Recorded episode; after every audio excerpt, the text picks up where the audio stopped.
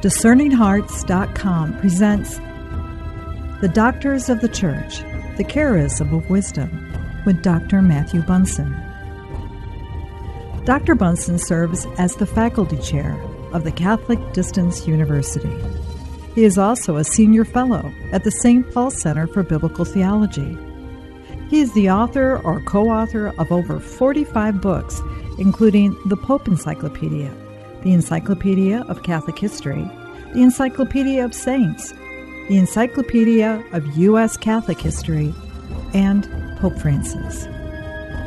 Dr. Bunson serves as a senior contributor for EWTN. The Doctors of the Church, The Charism of Wisdom, with Dr. Matthew Bunson. I'm your host, Chris McGregor.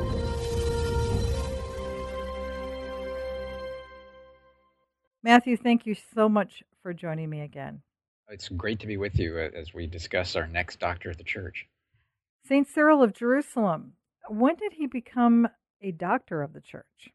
Cyril was uh, one of those admittedly somewhat forgotten figures in the church for many centuries. He was very late in a way becoming a doctor of the church. Uh, he was named a doctor of the church by Pope Leo XIII in 1883. There was this emphasis under Pope Leo on the great figures of the, the Eastern Church, some of the great figures of early church history, and uh, some of the great contributors to the orthodoxy of the church at a time when it was uh, really under siege and, and when the, the church was also still understanding some of these great doctrines a little better.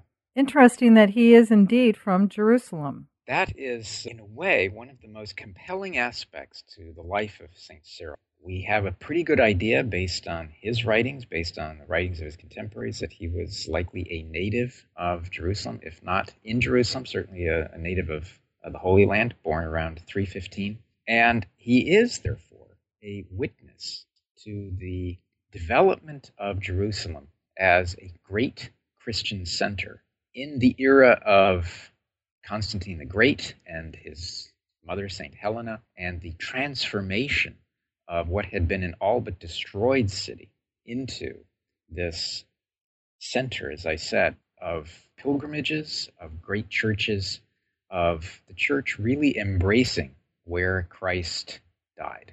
You brought up the name of someone who kind of captures my imagination and my heart sometimes, and, that's St. Helena. He would have encountered her, yes? Yes.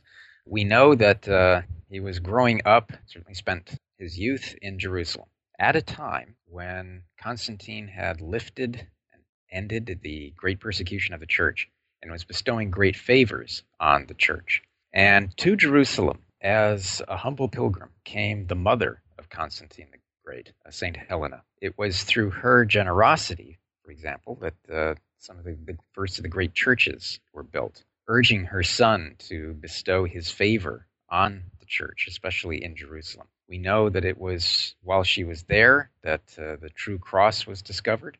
St. Cyril, in fact, talks about this. Uh, we know as well that the creation of this magnificent basilica was christened in 335, took place in, before the very eyes of Cyril. So he came into the faith, matured into the faith under his Christian parents. He entered the clergy.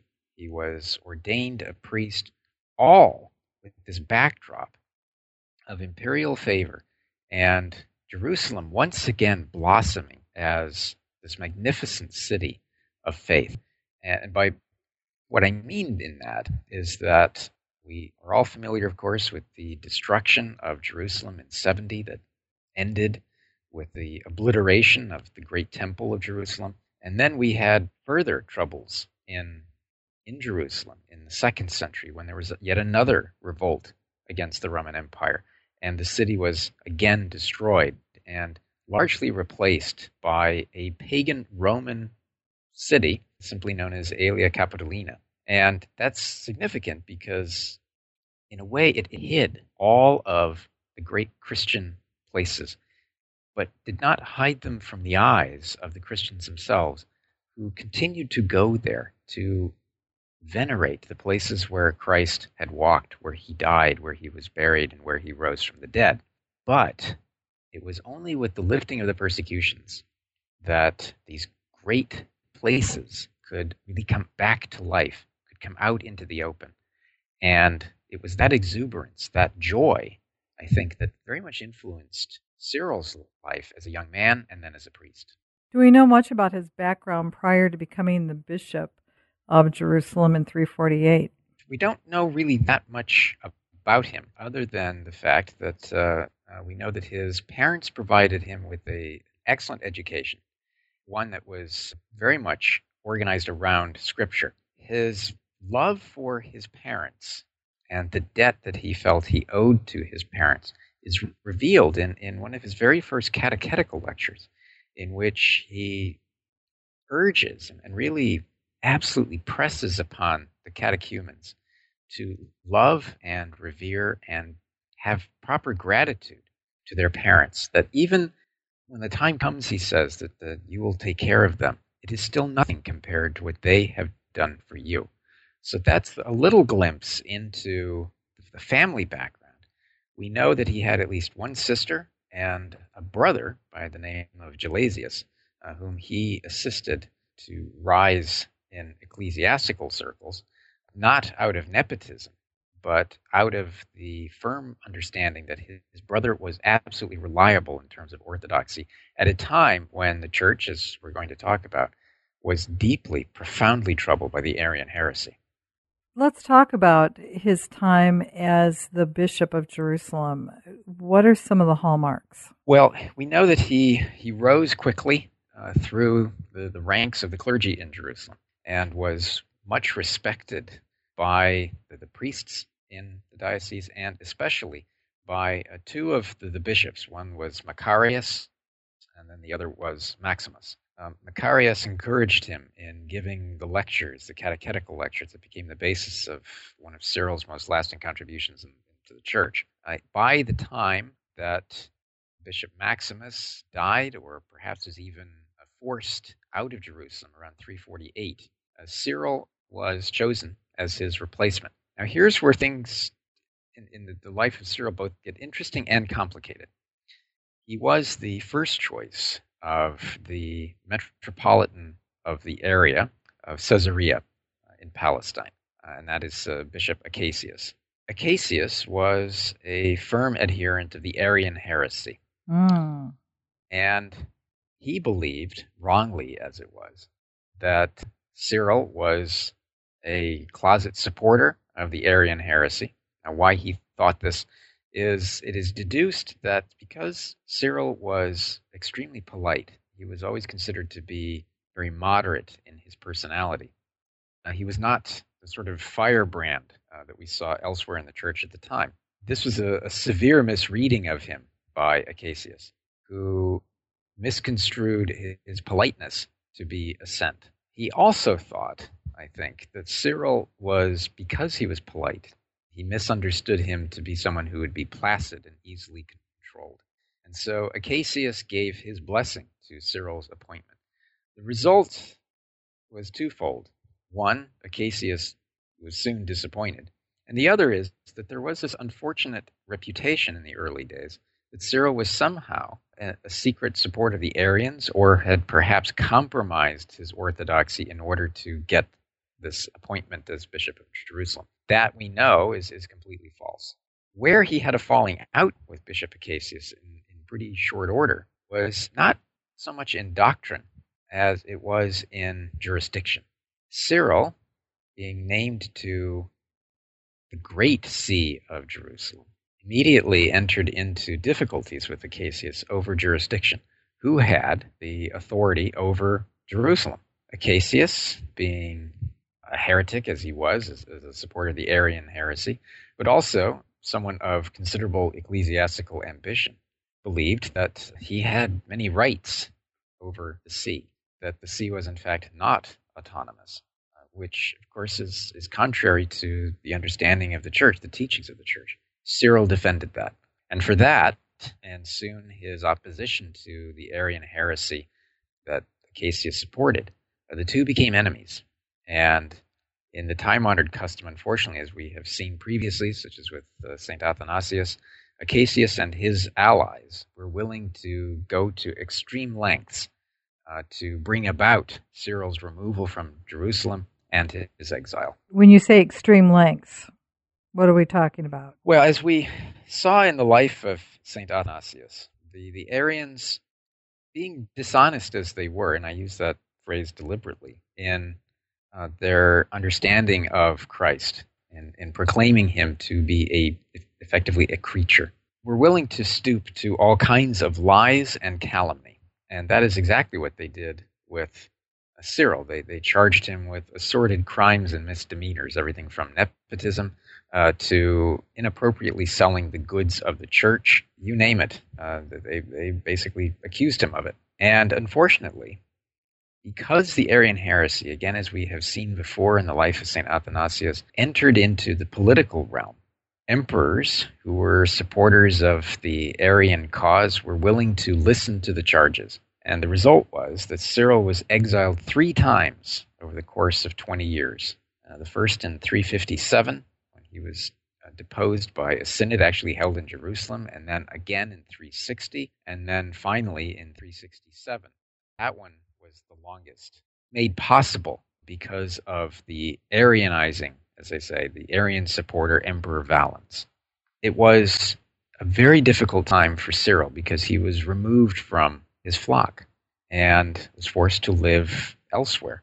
And it was really in 378, uh, only with the, the death of Emperor Valens in battle against the Goths, that Cyril was able to return to the See of Jerusalem. And here's where the sadness becomes tragic because he returned to a see in Jerusalem that was bitterly divided among Orthodox Christians and Arian Christians. It was a kind of spiritual wasteland because of this strife, uh, because of the uncertainty of teaching. And, and this is a lesson for us today, I think, of the importance of unity in the church, of having good teachers. Jerusalem needed to be healed.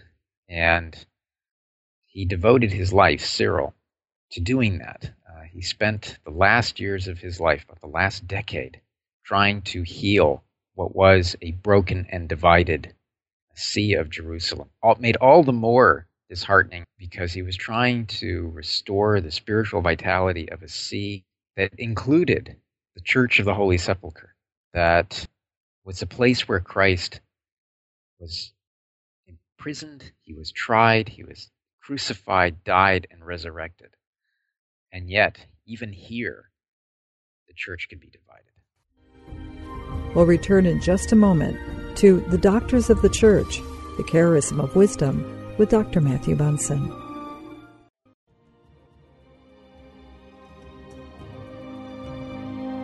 Did you know that Discerning Hearts has a free app in which you can find all your favorite Discerning Hearts programming?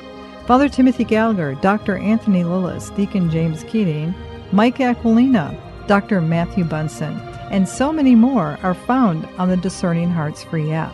Did you also know that you can stream Discerning Hearts programming on numerous streaming platforms such as Apple Podcasts, Google Play, iHeartRadio, Pandora, Spotify, Stitcher, TuneIn, and so many more?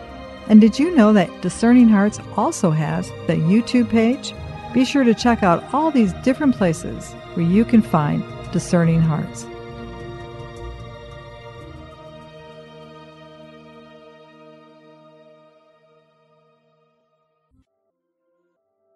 A prayer of St. Ignatius of Loyola. Take, Lord, and receive all my liberty, my memory, my understanding, and my entire will, all that I have and call my own. You have given all to me. To you, Lord, I return it. Everything is yours. Do with it what you will. Give me only your love and your grace. That is enough for me. Amen. Hello, my name is Deacon Omar Gutierrez, and I want to ask you to support Discerning Hearts in a special way. We, Chris McGregor, the board, and I all know that not everyone listening can help financially. We know we have listeners from all parts of the world, and we have made a commitment since the beginning to make the truths shared through Discerning Hearts totally free. So while you may not be able to contribute financially, what you can do is certainly pray, but also give us positive reviews on whatever platform you use to listen to us. If it's iTunes, Android, Stitcher, Spotify, however it is that you get these podcasts, or if you're on YouTube and you like our videos, please give us a good rating and write a review.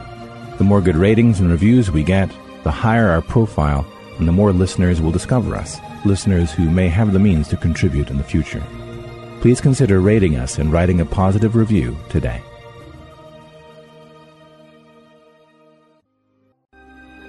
We now return to The Doctors of the Church, The Charism of Wisdom with Dr. Matthew Bunson.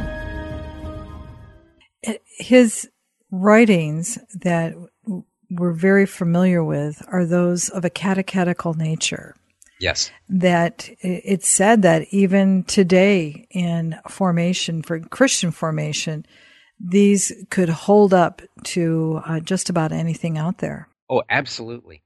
The, the catechetical lectures of St. Cyril, we know we were delivered in the magnificent setting of that new basilica in Rome. It was the Basilica of the Resurrection that was built with the, the support of Emperor Constantine and his mother Helena. So you had a brand new church that became this sort of heart of catechetical teaching.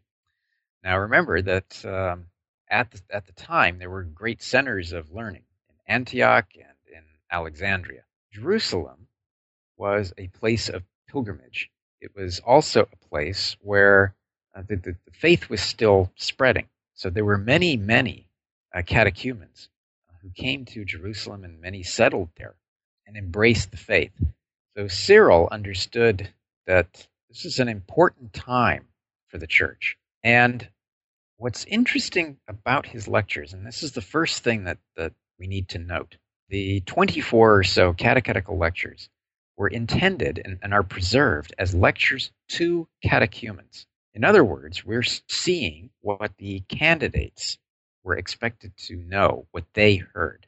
This is somewhat unique in the sense that if we look at some of the, the other great catechetical lectures, uh, I think of Gregory of Nyssa's great catechetical oration, for example. If we think of the treatise on catechesis by St. Augustine, both of those are not addressed to the students, to the catechumens, but to the teachers, uh, to provide a text, if you will, uh, to provide them with experience, answers to the questions they might have. These, by St. Cyril, represent the lectures themselves. So these are important snapshots in time of how he was teaching, but also what he was teaching. So, in that sense, it, it is a complete course of instruction. And you hit on something very important. The, the lectures themselves give us this magnificent summary of the teachings of the church. And you could use them today that's how remarkable they are. But that's but it's also a testament to the reliability, the consistency, and the continuity of the teachings of the church from her earliest days to today. There's a section too that's a standout in when we talk about catechesis that maybe the church can learn from St. Cyril of Jerusalem, and that's that those last five writings on mystagogia, Yes. Essentially. Could you break that open for folks? Because it is an area that we really need to reclaim, isn't it? Very much so. It is almost axiomatic today that we do a an increasingly better job than we have in, in recent decades in our RCIA programs and catechesis. Where we remain deficient and where I think there's almost universal recognition today that, that we need to improve is in the mystagogia. That time after you have been brought into the church. There's a, a sense at times that uh, the RCIA candidates come in, they, we give them instruction, and then they, they receive all of these magnificent sacraments, and then they're sort of just cut loose.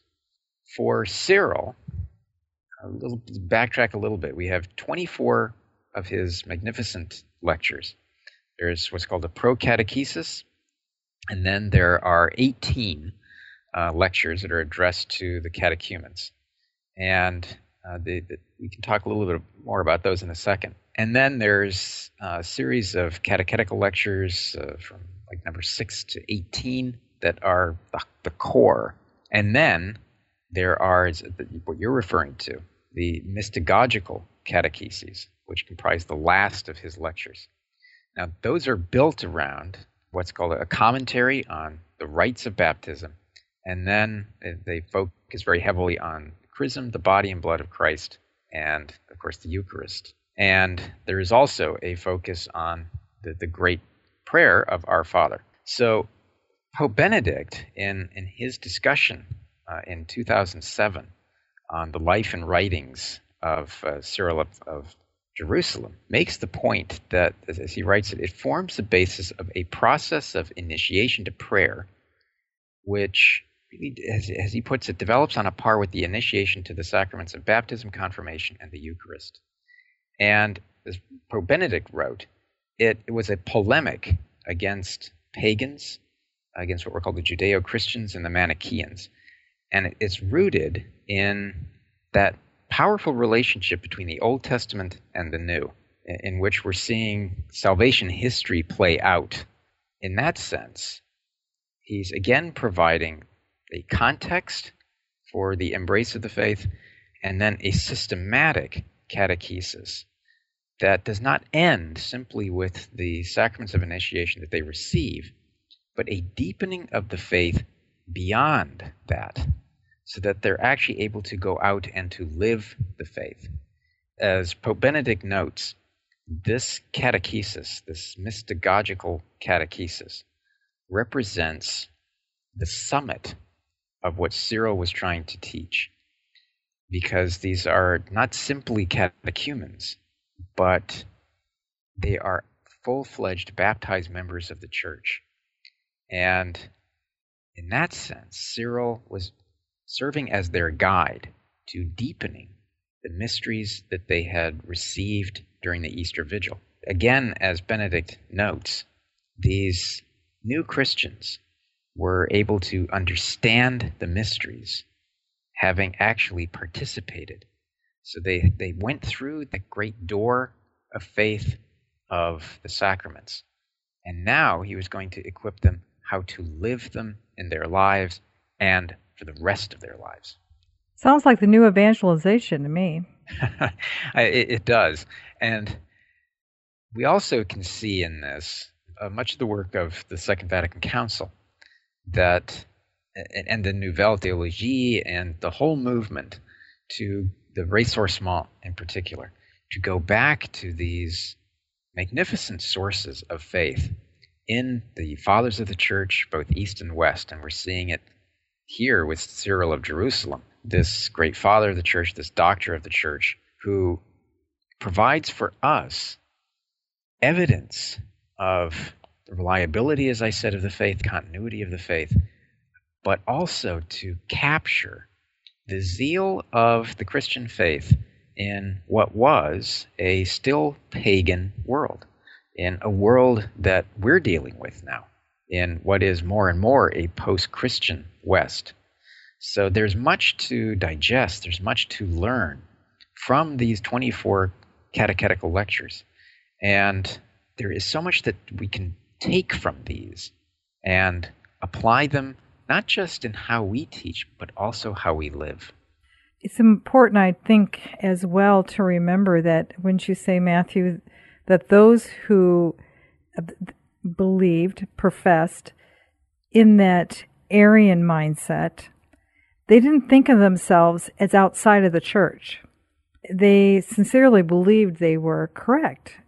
And so I think we encounter that today when we understand, grounded in the orthodox teaching of the church, which is found in the magisterium, catechism, scripture, all those different things. But when we dialogue with other Catholics, they sincerely believe they're correct in their opinion. So the disposition of that, that person who is teaching also his personality, his ability to be able to communicate, that makes a difference, doesn't it? Yes, and, and this is one of the other areas, and and you're absolutely right in raising it. Uh, that Cyril, I think, was especially gifted in that he was, as, as I was saying, very temperate in nature. He was gentle. And throughout much of the decades long struggles within the church, he was always seen as a voice of moderation in the sense of not looking to compromise orthodoxy, but to reach out to those in the Arian cause, especially, who might be disposed to a proper understanding of the truths of the faith, who could be brought along to a better awareness of the positions they were holding and also what the church actually taught. And one of his gifts was to help organize the, the final defeat of the Arian cause around 381, at the, especially the Council of Constantinople, by reaching out, by being willing to talk to other people. It came at, at a great price because he struggled for years to try to bring about peace in his own diocese. But it was worth doing. And in that sense, too, uh, he is a model for us today because the misunderstandings of so many Catholics regarding the teachings of the Church today are grounded in misinformation, ignorance, uh, poor catechesis, a desire to do what is right, but not knowing exactly how to do what is right uh, because they don't have the knowledge. Cyril of Jerusalem, like other doctors of the Church of this era, stands as a role model for us in talking to other people To do so in a culture of charity with a good heart and to understand how someone has reached the position that they're in. Most often, as, as you discussed, it is rooted in ignorance, and people want to know what the truths of the church really are. Any final thoughts on good Saint Cyril of Jerusalem? My last thought is that picture in your mind Saint Cyril of Jerusalem preaching these lectures in this beautiful basilica in Jerusalem at a time not too far removed from the great persecutions, but also from the time that Christ walked the streets of Jerusalem and died and was buried in the Holy Sepulchre and rose from the dead. It must have been an immensely exciting time to deliver these lectures in that setting. And St. Cyril had the, the gifts and the holiness to be such a worthy teacher in such an august and sacred surrounding. Matthew, thank you so much. It's a great pleasure to be with you, and I'm looking forward to our next episode. You've been listening to The Doctors of the Church, The Charism of Wisdom with Dr. Matthew Bunson. To hear and or to download this program along with hundreds of other spiritual formation programs, visit discerninghearts.com. This has been a production of Discerning Hearts. I'm your host, Chris McGregor. We hope that if this has been helpful for you, that you will first pray for our mission, and if you feel us worthy, consider a charitable donation which is fully tax deductible to support our efforts. But most of all, we pray that you will tell a friend about discerninghearts.com and join us next time for The Doctors of the Church, the Charism of Wisdom with Dr. Matthew Bunson.